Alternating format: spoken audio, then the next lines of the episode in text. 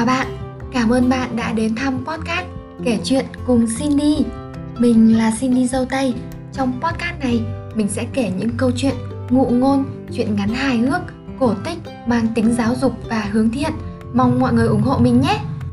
Hôm nay, chị Cindy sẽ kể một câu chuyện về một loài động vật đã tự cứu lấy mình trong một tình thế rất nguy bách đấy các em ạ. Đó chính là câu chuyện Con lừa khôn ngoan. Cùng theo dõi xem chú lừa trong câu chuyện này đã làm như thế nào để tự cứu lấy mình nhé.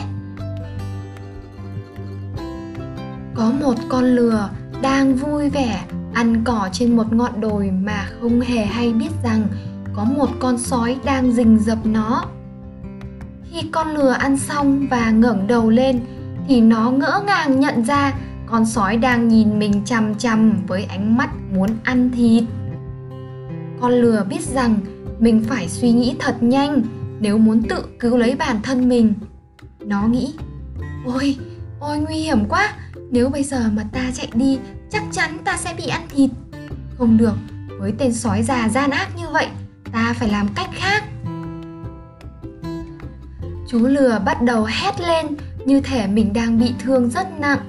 Á, á, ôi trời ơi, ôi rồi ôi sao lại có một cái gai to như thế này mà đâm vào chân mình cơ chứ? Đau quá đi mất thôi, cứu, cứu. Nghe tiếng hét, con sói không hiểu chuyện gì đang xảy ra nên nó tiến lại gần và hỏi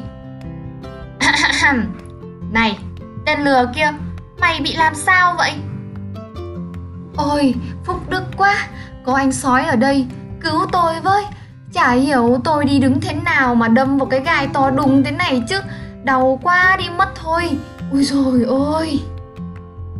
Ơ, à, buồn cười thế nhỉ? Tại sao ta phải làm thế? À, tại vì điều này có lợi cho anh, cái gai rất là nhọn. Nếu anh ăn thịt tôi, cái gai sẽ bị mắc trong cổ họng của anh đấy. Nghe lừa nói cũng có lý, sói chạy lại định giúp con lừa lấy cái gai ra. Tuy nhiên, khi sói vừa đến gần, con lừa liền đấm cho sói vài cái và ba chân bốn cẳng chạy sâu vào trong rừng. Con sói bị choáng váng và không kịp nhận ra chuyện gì nữa. Khi nó bình tĩnh lại, sói nhận thấy rằng mình đã bị mất vài cái răng. Sói cảm thấy vô cùng xấu hổ và thầm nguyền rủa về sự ngu ngốc của mình. Vậy là câu chuyện của chúng ta đến đây là kết thúc rồi các em ạ. Qua câu chuyện trên, chúng ta có thể thấy rằng chú lừa đã dùng sự nhanh nhẹn, bình tĩnh và thông minh của mình tự cứu lấy bản thân mình trước nanh vuốt của tên sói độc ác đấy. Bạn lừa rất đáng được khen và đáng được tuyên dương phải không nào? Chúng ta hãy cho bạn đấy một tràng pháo tay nhé!